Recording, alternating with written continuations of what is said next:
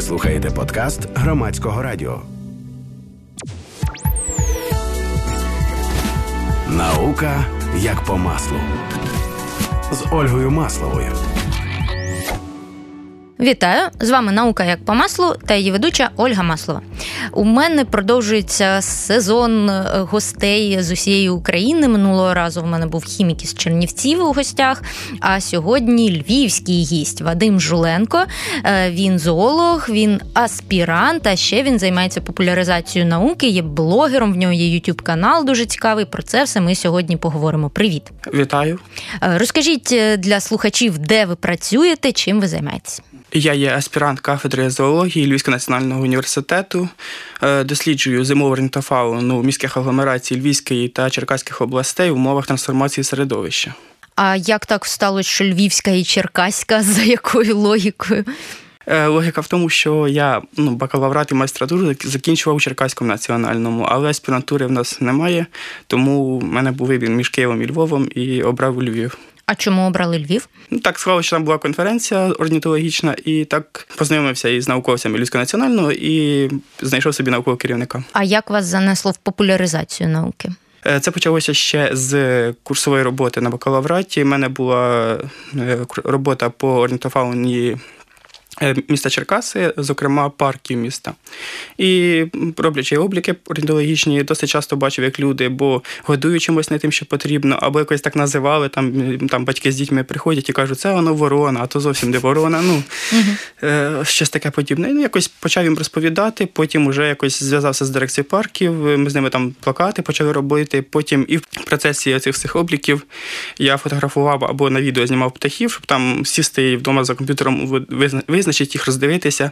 І мене накопичилось багато-багато відео, я вирішив їх викладати на YouTube. Спочатку це були просто німі відео з птахами, підписи, але вже з часом зрозумів, що пора озвучувати, пора якось там в кадрі мелькати, то вже так. Розкажіть для слухачів, який у вас YouTube-канал, як вас знайти і що цікавого вони там зараз можуть подивитись? Канал називається The Six Nature. Також є Інстаграм з такою самою назвою.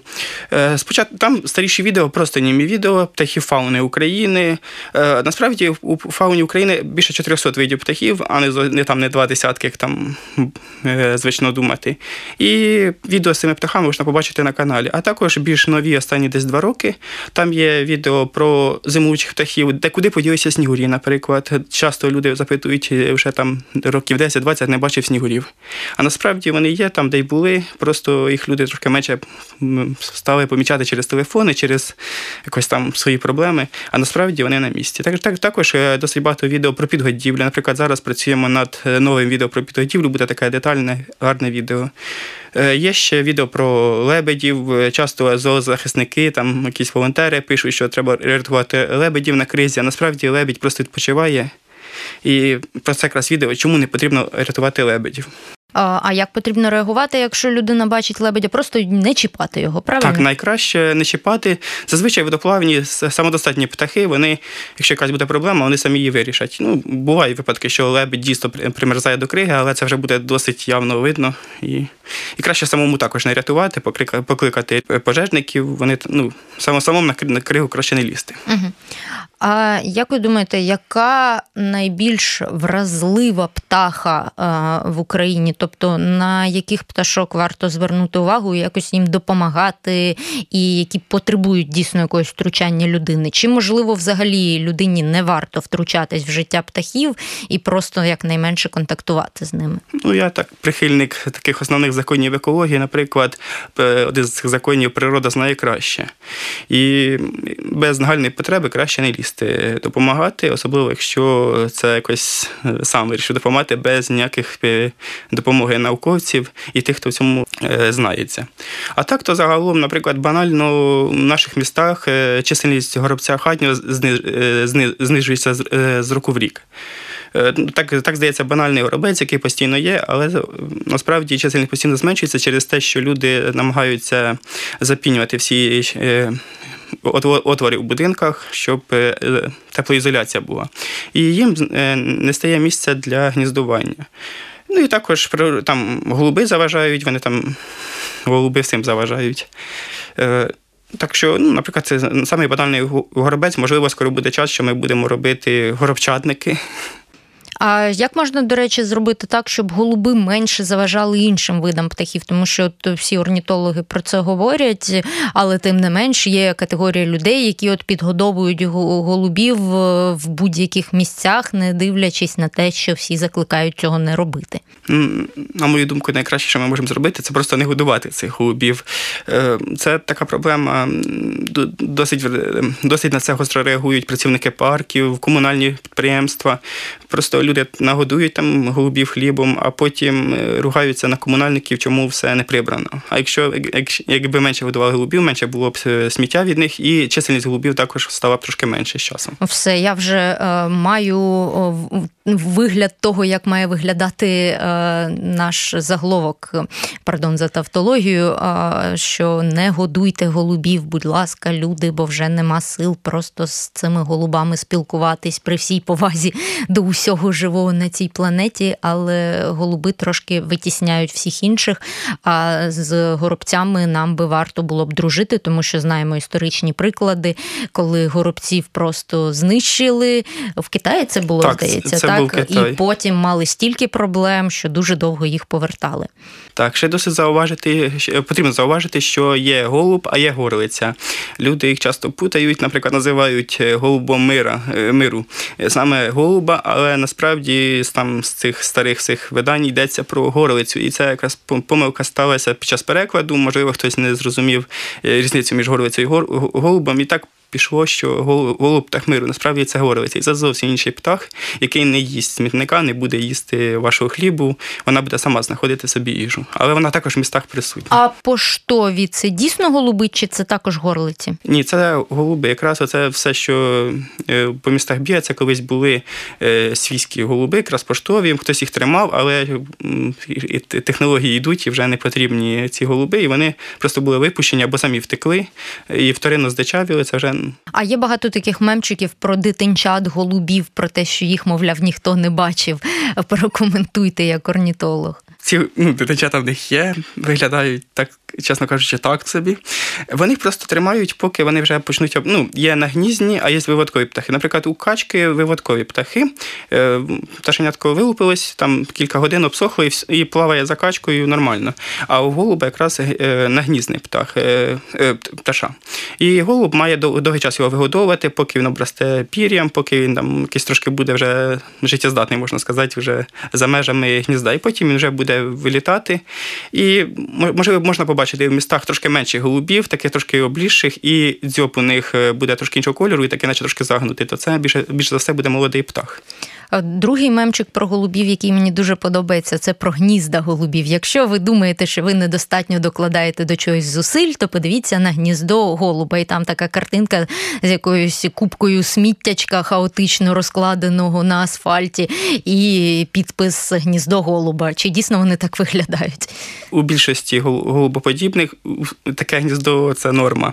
Той самий Припутень – це дикий голуб, який не є зовсім не той голуб, що бігається по місту. У нього також гніздо, там буквально із 10 гілочок. Якщо стати на цим гніздом, то можна подивитися, скільки яєць в цьому гнізді, і подивитися, власне, на Припутня, який сидить на цих яйцях. Воно досить таке ліниве гніздо. Але я знаю, що ви насправді цікавитесь більше іншими трошки птахами, більш такими чорними, красивими, великими. І у мене в гостях насправді вже було кілька орнітологів, орнітологинь. У мене була і Наталя Атамась, авторка книги про птахів. І вона, до речі, у Віхолі зараз пише другу книгу, тому слідкуйте за оновленнями. І була Євгенія Яніш, яка, до речі, теж про ворон говорила. І їх всіх дуже тригерить якраз те, що неправильно називають різних птахів із цієї родини. І дуже-дуже багато з цим проблем. Давайте ще раз проговоримо все-таки, хто такі ворони, чи є в нас ворони, де ворони, де круки, де галки, граки і всі інші.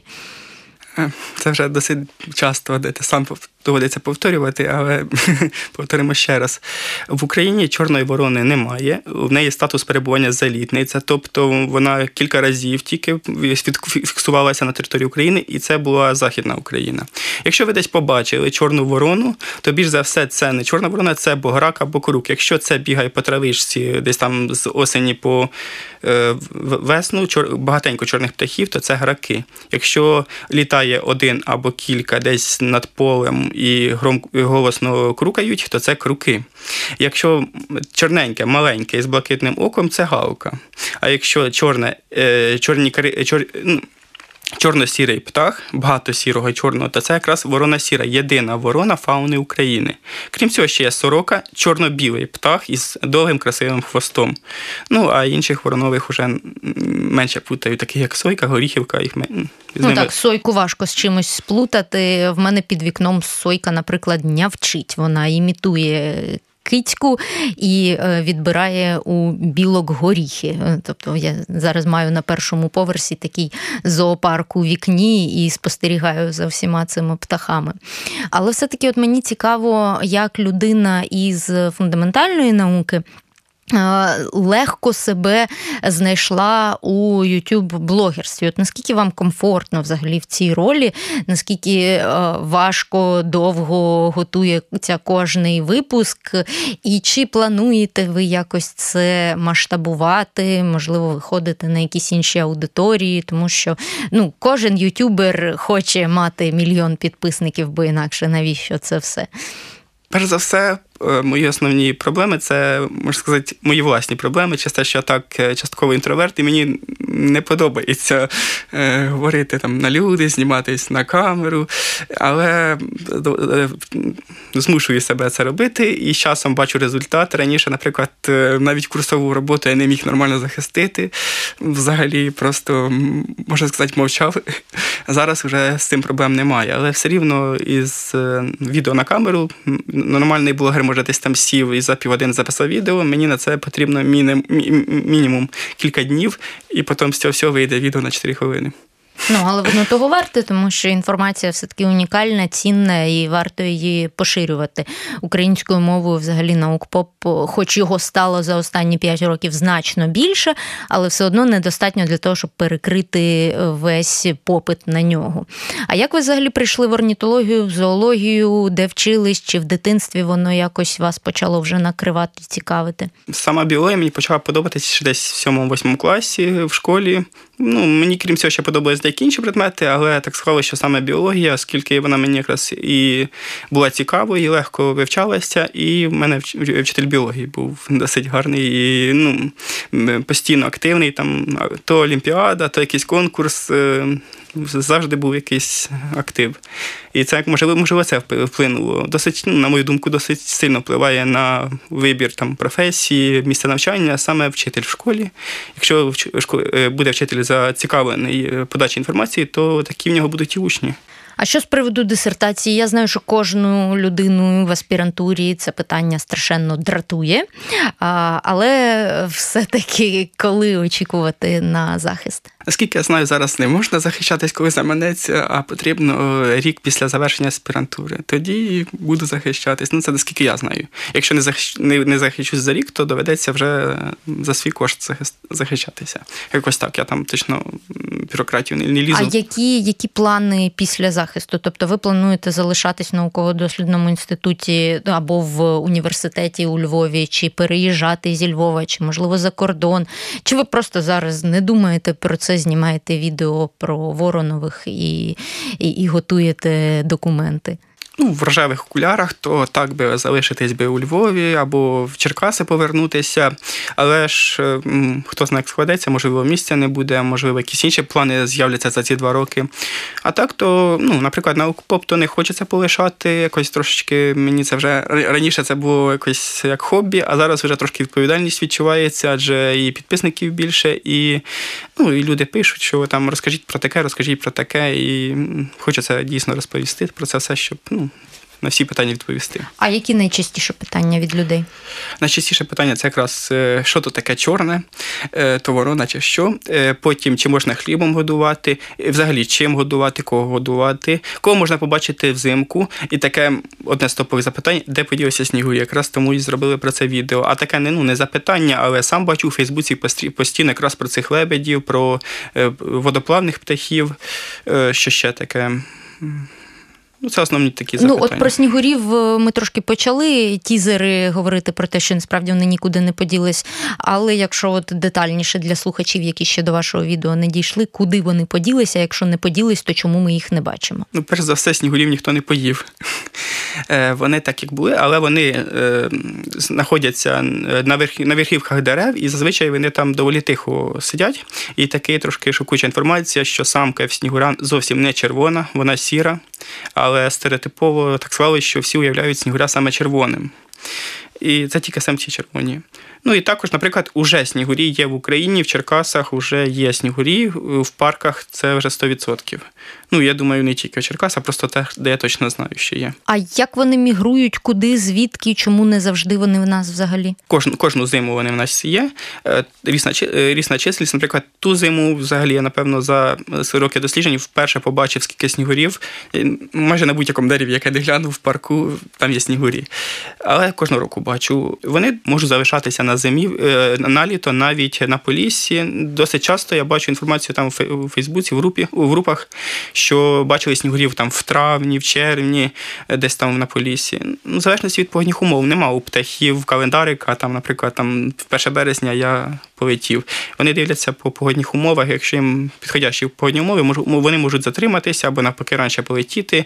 Наприклад, в тому році, в цей час, вже для мене вважався польовий сезон розпочати, оскільки вже були морози і сніги. Поки що зараз немає, я зараз не проводжу ніякі дослідження, тому що ще не почалася пташина зима, так би мовити.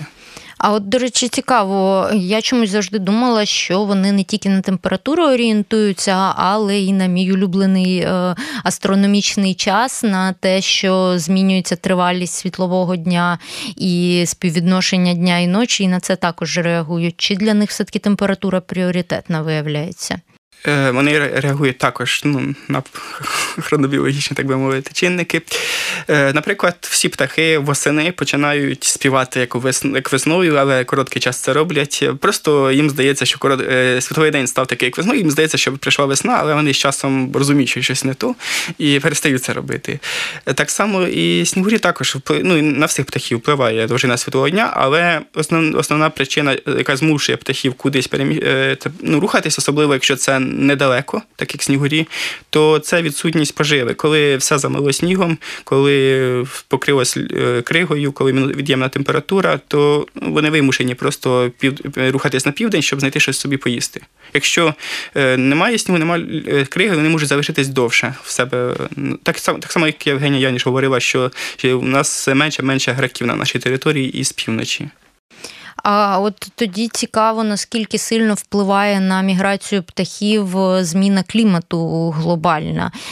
Чи якось змінилися реали, чи змінились, можливо, маршрути, чи поки що рано про це говорити? Ареали вже дійсно змінилися, Вже хтось говорив за визначник птахофауни України 2002 року. Там наведені одні ареали птахів. Зараз вони зовсім інші. Деяких птахи розширились, деякі скоротилися. Їхні ареали, тобто не самі птахи. А це, здається, говорив Вадим Яненко. Також можна знайти цей випуск у подкасті. Ми з ним говорили і про птахів, і про тварин, і говорили так про те, що зсуваються місця проживання багатьох тварин. Наприклад, деякі павучки, які раніше були характерні виключно для південних областей, вже зустрічаються і в Київській області. І це так трошечки стрьомно, м'яко кажучи.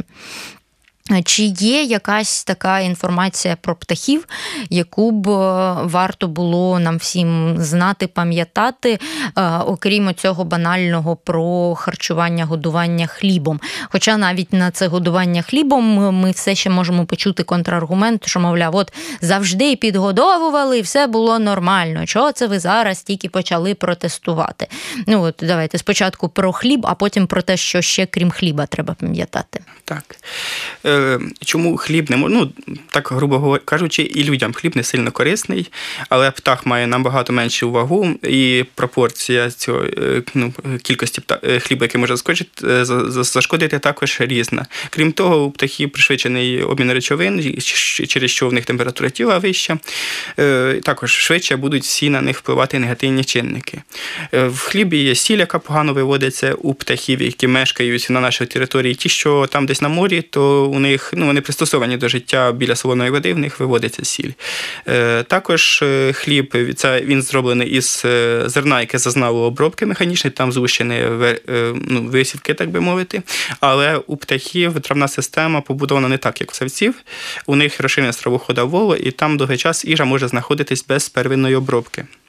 І за цей час хліб цей може склеїтись, може там, якщо там збільшитись кількість грибків, бактерій, і це все нашкодить птаху. Крім того, наприклад, та сама качка в парку, якщо її постійно годують хлібом, вона той хліб наїлась, і вона здається, що вона наситилась, але насправді вона не отримала ті поживні речовини, які вона мала отримати, отримала тільки вуглеводи, набрала собі жирку, а потім воно часом через дефіцит речовин вилазить боком. Наприклад, особливо, якщо це молодий птах, якого годували з маличку хлібом, у нього виникає така хвороба, схожа на рахіт, як у людей, тільки у птахів по-іншому, і там проблеми з польотом у цього птаха може бути. Досить часто, якщо парк такий, де постійно люди годують хлібом, то можна побачити таких чуть-чуть... кволеньких пташенят. Так. А які ще от такі стереотипи треба розвінчати обов'язково? Досить часто, це не стереотип, а просто бачу, що люди так роблять. Смажене, солене, солодке, зіпсоване, вони часто несуть птахам. Буває, хто сидить на лавочці, щось їсть солоне і кидає птахам. Буває, у когось вдома зіпсувалося щось, і навіщо викидати в смітник? Краще годувати птахам. А навіщо годувати птахам тим, чим ми самі не хочемо живитися? І, а так то найкраще для птахів це соняшник не смажений, не солений, який можна придбати будь-де. Досить часто чую, що чому люди приходять в парк з хлібом, тому що не знають, де придбати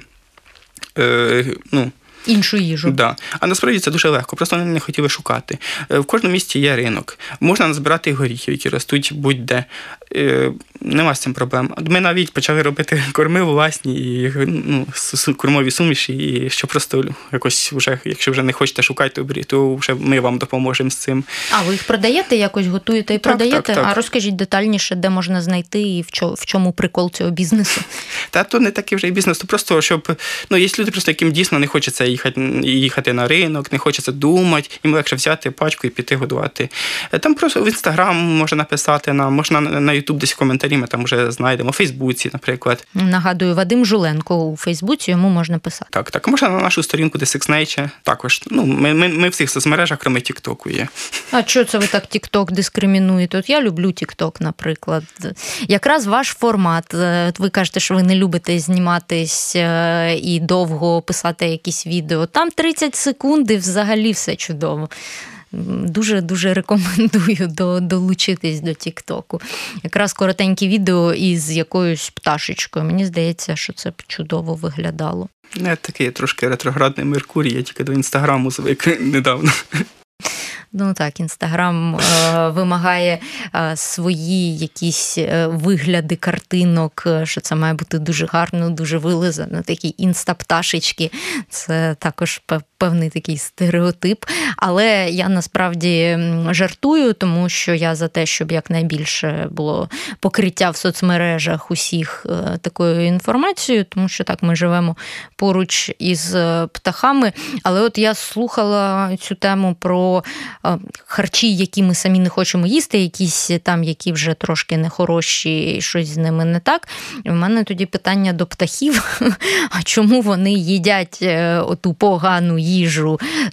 Знов-таки, якщо еволюційно розмірковувати, то зазвичай тваринки, якщо щось їм не корисне, то вони в якийсь момент розуміють, що їм не варто то їсти. Чому це не відбувається з птахами і чому вони все одно тупо продовжують їсти всю цю гидоту? Не хочу образити, наприклад, ту саму синичку, але, наприклад, є ті самі люди, які набагато прогресивніші, але вони також їдять зовсім некорисні речі. І не тільки їдять. Так, а птахи, не наскільки... але люди, я тут навіть можу подискутувати, люди це роблять через якісь інші вторинні вигоди. Вони там заїдають стрес, або вони ще якісь мають збочені свої причини, які я абсолютно не виправдовую, і про здоровий спосіб життя ми, в принципі, теж тут говоримо дуже часто з кожним третім гостем. Але якщо так спекулювати, то в людей є причини. Якщо ми говоримо про птаха, в якого немає абстрактного мислення другої сигнальної системи, і він не може собі придумати депресію чи якісь залежності, то в мене все-таки продовжується питання, нащо це все їсти? І в основному вони вимушені їсти те, що знайдуть, і коли вже суттєво від'ємна температура, коли сніг, все замило, вони що знайдуть, те й будуть їсти. Наприклад, та сама є така пташка золотомушка, жовточуба, або червоночуба, в нас в країні два види.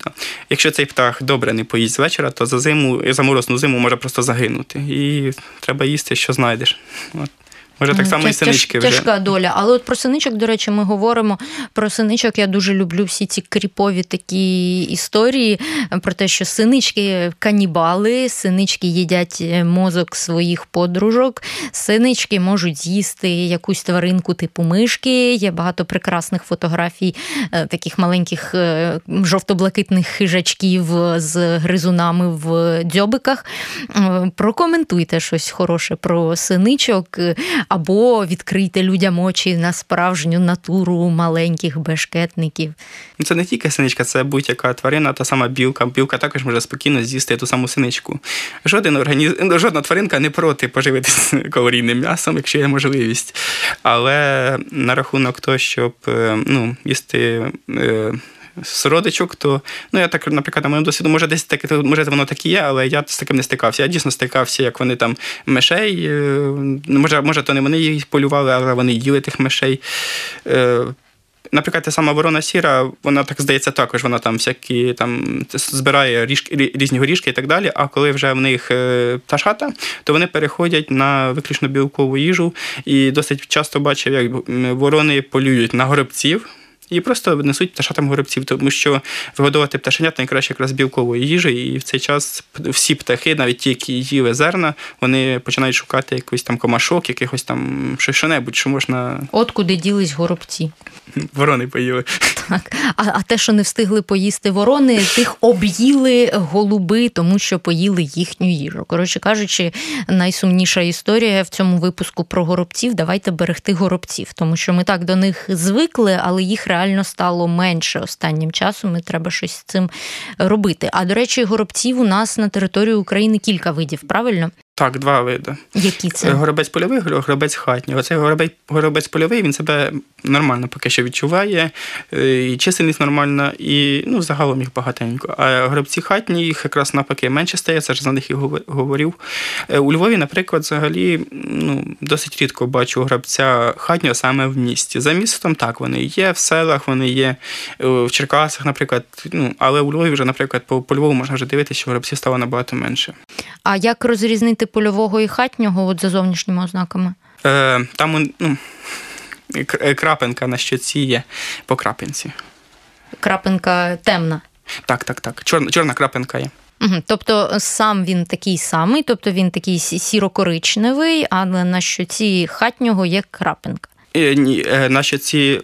польового. Ага, на щоці польового. Окей. Так, але в них ще різна шапочка, але за шапочкою не рекомендується дивитись, тому що може всяке бути. Вони там буває, там молодий птах може бути. Молодих птахів, наприклад, вони можуть однакові бути, але крапинка має вже бути. Які такі цікаві історії, пов'язані з птахами у вашій практиці, були, можливо, якісь курйозні, можливо, щось таке драматичне, щось, що запам'ятовується? З птахами... Наприклад, в мене колись жила сойка. Якщо буває там я зовсім не люблю лікувати птахів, не тому, що я такий поганий, а тому, що я не хочу брати на себе цю відповідальність, адже я не є фахівцем в цій справі. Але інколи буває, якась пташка потрапить і не знає, куди її діти. Буває, в зоопарк відношу, а якщо не беруть, то вже собі там залишаю якось. І потрапила до мене сойка, яка взагалі не здатна була жити в дикій природі. В неї там не було півкрила, пошкоджена була. І вона в мене довгий час жила. Так також хочеться розповісти про жолуді. Часто пишуть, що птахи, особливо сойки, дуже люблять жолуді. Це так, вони їх дуже люблять, але у нас є... Дуб червоний – це дуб, який був привезений в декоративних цілях, його садять у парках, скверах, він красивий, але в нього жолуді круглі такі, і сойки не можуть розламати цей жолудь. Тому, якщо ви хочете годувати пташок сойок з жолудями, то краще ці круглі жолуді розламувати. А якщо це придовгастий от дуба звичайного, то сойка дуже швидко з ним розбереться. Ну і жива в мене ця сойка. Мені дуже сподобалося за нею спостерігати. Ну, воронові вони досить розумні, і в них така досить складна поведінка. І навіть був момент, що вона навчилася говорити слово «дай», бо я кожного разу, коли їй давав їсти, казав «дай», вона буквально там за 10-20 разів дуже швидко запам'ятала, і така скаче, бах, така «дай», хоче їсти вже. І, ну... Наприклад, буває, там якусь комашку спеціально випущу і слідкую, як вона їсть, то мені дуже подобається її модель поведінки, оскільки, наприклад, якась трубка, то є тварини, які заглядають в ту сторону, в яку забігла ця комаха, і ждуть, що вона отут ваші вибіжить. Але, наприклад, як уже коти, собаки і ці самі сойки, вони вже розуміють, що комаха вибіжить з другої сторони, і вже оббігають, і вже чекають там. І, так, розвинені такі пташки. Цікаво. Так. Нагадую, що ви слухаєте «Науку як по маслу» з Ольгою Масловою. В мене сьогодні в гостях орнітолог, аспірант Вадим Жуленко. І ми говоримо про різних пташечок і про цю роботу. І от я сиджу і думаю про те, що птахи дуже-дуже різні. Вони різні не тільки там за розмірами, кольорами і так далі. Вони різні і дійсно за, так би мовити, інтелектуальними здібностями. Бо ми от щойно згадали сойку, яка казала «дай». Ми всі знаємо якихось папужок, яких можна навчити імітувати людську мову. Ми знаємо легенди про воронів. От, до речі, про кого? Це про круків? Чи це про тих ворон, які ворони? Чи це про сіру ворону? Чи про кого? Які там живуть по 300 років і всіх знають, і насправді дуже мудрі. І в той же час ми маємо якісь такі стереотипи там про дурну курку або ще щось подібне. От чому у різних птахів настільки різні ці такі квазікогнітивні здібності? Про мудрих круків іде мова, російською ворон, українською крук. Круки не живуть 300 років, вони живуть набагато менше, але в залежності від умов можна створити ідеальні умови, тварина проживе довше. Створити погані умови, тварину хтось вполює, вона загине або щось не станеться. Ну, це так. Чому птахи мають різні, так би мовити, здібності? Це взагалі філогенетичне дерево птахів, і якраз воронові, вони є, можна сказати, еволюційно найновішими, і, наприклад, ті самі качки, вони виникли набагато раніше, ніж воронові. Ну, це якось, не сильно вдаюся в це, бо трошки не моя тема, але приблизно, я вважаю, що це через філогенетичне це дерево, що найновіші є воронові, вони найбільш прогресивні, в них не тільки, наприклад, те, що вони розумні, а ще й, наприклад, ті самі кінцівки, лапки. А що в них з кінцівками порівняно з синичками, наприклад? Ні, синичка не сильна, але, наприклад, в них дуже розвинена м'язи, і вони можуть ними допомагати собі. Тобто щось на кшталт дрібної моторики, так? Так. Досить часто всякі досліди ставлять там на так вороновими, там, чи зможе він там виготовити собі якусь там приладдя якесь, чи можуть вони його використовувати, то цими лапками вони там можуть паличку обхопити, так як їм подобається. Я досі пам'ятаю, в мене в 8 класі на республіканській олімпіаді з біології було питання про інструменти, якими можуть в лапках працювати тварини і птахи. І от я там теж писала про те, як якісь пташечки можуть взяти якусь палицю і розбити цією палицею горіх, тому що вони здогадуються, що так потрібно зробити. І наскільки це взагалі поширене явище? Тобто, крім воронових, от чому папушки, наприклад, це ж інша ніби частинка птахів? Папушки також розумні, здатні використовувати. Наприклад, той самий папуга Кеа, я колись дивився, це документальний фільм про протистояння розуму крука і папуги Кеа. Автори цього відео зробили, що в них однаковий рівень здібностей, але, на мою думку, все-таки воронових більше, тому що той папуга, він використовував деструктивні методи, там щось розламати. До цього треба додуматися, як розламати, але якось більш так... Ламать не строїть, як то кажуть. І ще такий цікавий про інструмент воронових. Буває, мені люди кажуть, що я йду сьогодні там парком, і на мене ворона горіх кинула. Uh-huh. А я чую, за що? За що? Я вважаю, що вона так робить через те, що просто хоче розбити цей горіх. І якщо вона його кидає, краще наступити на той горіх, роздавити його, потім ми відійдемо, ворона з'їсть собі той горіх. Вона просто думає, що у вас дуже тверда голова, розумна, і сприймайте це як комплімент своїм інтелектуальним здібностям. А ще от згадали про таку поведінку, а ще кажуть, що інколи птахи нападають на людей. От як це прокоментувати? Взагалі, ціленаправлено нападають на людину, дуже мало тварини, тільки птахи, взагалі всі намагаються оминати, ті самі вовки, всі оминають людину, якщо немає на це якоїсь там причини. Так само ворони. Так, вони нападають інколи, але це роблять в основному, коли в них є потомство, і вони його захищають дуже так активно. Можна навіть не знати, що там є гніздо, а просто стояти під ним, і вони вже можуть подумати, що ви ворог, може нести небезпеку, тоді напасти на вас. Це не значить, що вони просто хочуть на вас напасти, вони захищають своїх пташенят. Ну, тут іще хочеться тоді один такий напівміф розвіяти, тому що є в людей така думка, що якщо пташка влітає в будинок чи б'ється в скло, то це якась там погана прикмета. Ну, ми, звісно, як науковці знаємо, що прикмети – це в основному когнітивні викривлення, і люди просто з причинно-наслідковими зв'язками не дружать. Але як можна пояснити таку поведінку? Чому дійсно інколи птахи там б'ються об скло вікна, чи чомусь блукають і залітають до когось на балкон і так далі? Це основна проблема, якщо такі два вікна навпроти, і птах от думає, що це коридор, щоб прилетіти. Він не помічає скло, і буває, там побудують якусь будівлю високу, скляну на шляху польоту, звичного польоту птахів. І потім дуже багато птахів вбивається в це скло, і потім змушені люди клеїти на скло якісь наклеїчки, щоб птахи побачили, що це таке скло, а не повітря. Вони просто не бачать це скло і за того об нього б'ються. Ще був такий цікавий випадок, не знаю, з чим це саме пов'язано. Там є велике дерево горобини і є омелюхи, які буває наїдаються цю горобину і п'яніють від неї, якщо вона забродила. І оце там недалеко від цього дерева знаходиться вікно, і в те вікно постійно ударяються омелюхи. Не знаю, можливо, вони його не бачать, а можливо, вони об'їлися горобини, але результат той, що потім вони зранку... Приклад можна дітям показувати, от дивіться, чому не потрібно багато алкоголю в свій організм закидати, бо бачите, що навіть з пташечкою відбуваються страшні речі. Згадали про будівлі високі, не в тих місцях побудовані, і одразу питання про те, як взагалі урбанізація впливає на розселення птахів, і є ж якісь птахи, яким легше адаптуватись от до міських умов, є яким важче, чи впливає це на розподіл, на видовий склад якраз птахів у місті, і що потрібно чи не потрібно точно робити для того, щоб птахам було норм? Коли будується якесь місто або розбудовується, там з'являється нова територія, так можна сказати, вільна екологічна ніша, а у довкіллі нічого вільного не буває. І хто сам такий пристосований, той швидше його займе, так само, як, наприклад, голуби.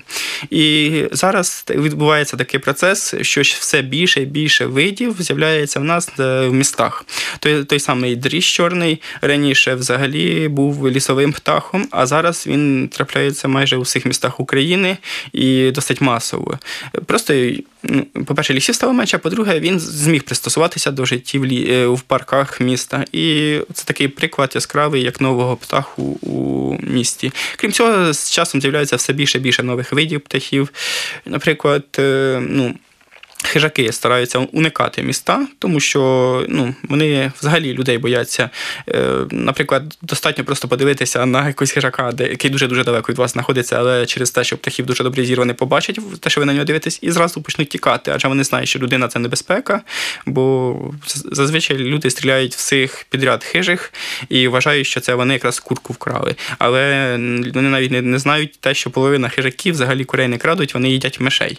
Ті самі канюки, найбільш поширений, один з найбільш поширених хижаків України, часто бувають стріляні людьми, які захищали своїх курей. Але він не хотів навіть їсти ту курку, він навіть не цікаво йому було. Загалом, наприклад, майже всі види синиць можна побачити у містах. Що ще?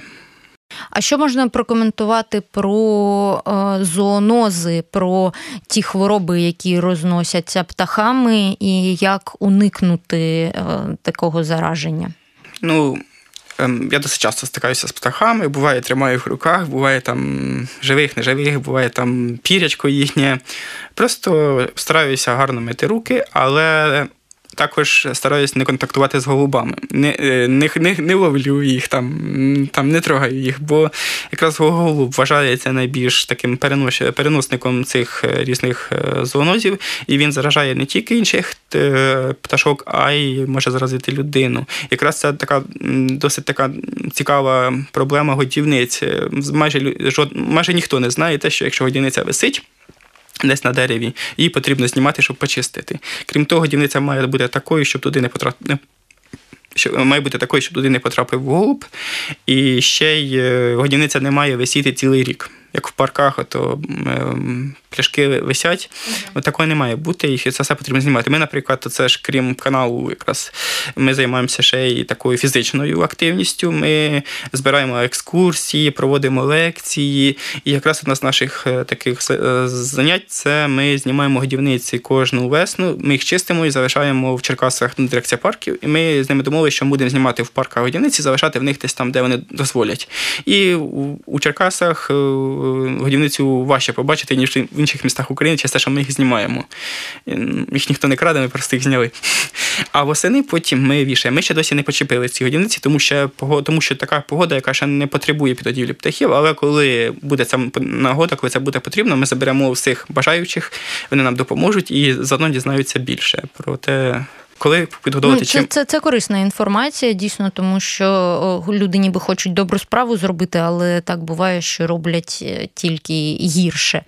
А до речі, про годування синичок. От я візуалізувала собі годівничку, і в мене там одразу такий шматочок сала виявився в моєму образі. Чи дійсно можна синичок підгодовувати салом? Не можна, а потрібно. Сало – це один з найкращих кормів для птахів, тільки якщо він не смажений, не солений і не зіпсований. Їдять сало майже всі птахи, навіть дрозди, які зазвичай їдять ягоди, яблука, вони також взимку переходять на сало. Воронові, дятли. Буде шматок сала, будуть майже всі птахи у вас. Але деякі птахи трошки не люблять ділитися і можуть спробувати вкрасти цей шматок сала, тому краще зафіксувати надійно. Ті самі воронові і дятли, вони часто хватають і забирають собі це сало, і потім його спокійно з'їдають. А синички то дуже люблять їсти сало, особливо на мій особистий погляд, це найбільше любить синиця чорна, бо вона як прилітає, то вона півгодини те сало їсть, нікуди не дівається. І ще хочеться якраз про добру справу сказати. Так, дуже багато людей, які хочуть зробити щось добре, але, на жаль, вони не мають достатніх навичок і тільки шкодять. Це стосується не тільки птахів, а і савців, і не тільки взагалі тварин. І тому не соромтесь запитувати спеціалістів.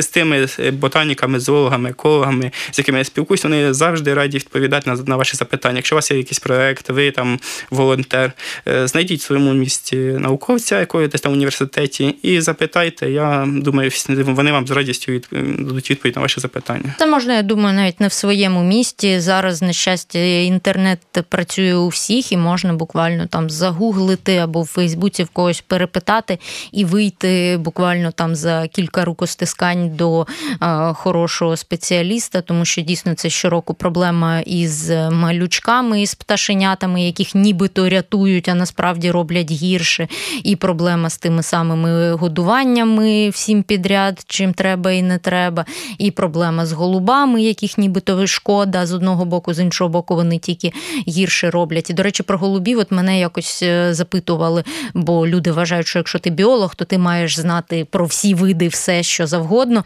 І от мене питали, що зробити, щоб голуби перестали літати на балкон, бо вони там облюбували один балкон і не могли покинути. І там в коментарях поприходили інші люди, які порадили поставити там якісь ледь не манекени, щось таке, щоб їх відлякувало. І я от загубила продовження цієї історії, але які дійсно працюючі є методи, щоб відлякнувати голубів.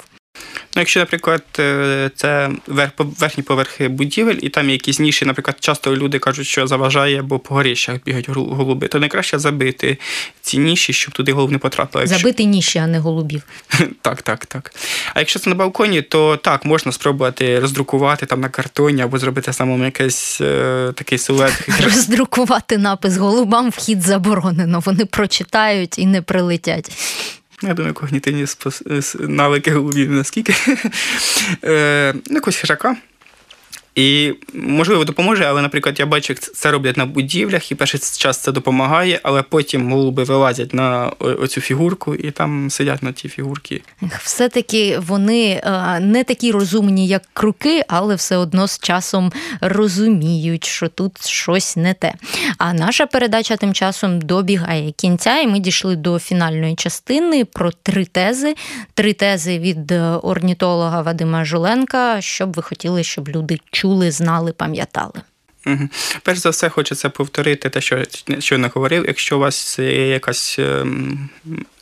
якась добра мета, щось зробити хороше, то перед тим запитайте у спеціаліста по тій темі, по якій ви хочете працювати.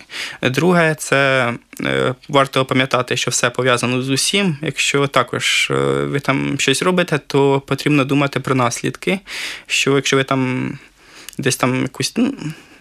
все пов'язано з усім, це взагалі моя улюблена фраза, тому що вона підходить під будь-яку тему, тому дійсно в природі немає якихось рухів, які не лишають жодного впливу, тому дійсно, якщо ви в щось втручаєтесь, когось завозите кудись або вивозите когось звідкись, то будьте готові до того, що все може змінитись. І третє, це перевіряйте всю інформацію, яку ви знаходите в інтернеті. Зараз в інтернеті скільки пишуть, що жах не тільки на рахунок птахів, на рахунок всього, на рахунок вакцинації, на рахунок всього. Це така проблема зараз, що треба перевіряти все. Саме так. Взагалі проблема фейків і проблема відбору адекватної інформації з навали будь-якої інформації. Це, на жаль, теж тема, про яку ми говоримо майже з кожним гостем, і всі так голосно дихаємо, щоб якось не реагувати надто активно, тому що дійсно живемо в ті часи, коли інформація управляє дуже сильно людьми і, на жаль, простішу інформацію наш мозок із більшою радістю сприймає, хоча вона не завжди правильна, і, відповідно, люди роблять не дуже адекватні висновки, і ми маємо те, що маємо, як то кажуть. Але я думаю, що в усякому разі в напрямку орнітології, в напрямку екології, в напрямку роботи із тваринами і з птахами, в тому числі в нас є достатня кількість спеціалістів, як бачите, не тільки в Києві, а от, наприклад, у Львові, у Черкасах, з якими можна спілкуватись, з якими можна консультуватись, тому я вам бажаю мати справу тільки із професіоналами. І дякую за увагу, дякую за візит пану Вадиму Жуленко. І з вами була Ольга Маслова та «Наука як по маслу». Громадське радіо. Слухайте, думайте. «Наука як по маслу» з Ольгою Масловою. На Громадському радіо. Ви слухали подкаст Громадського радіо.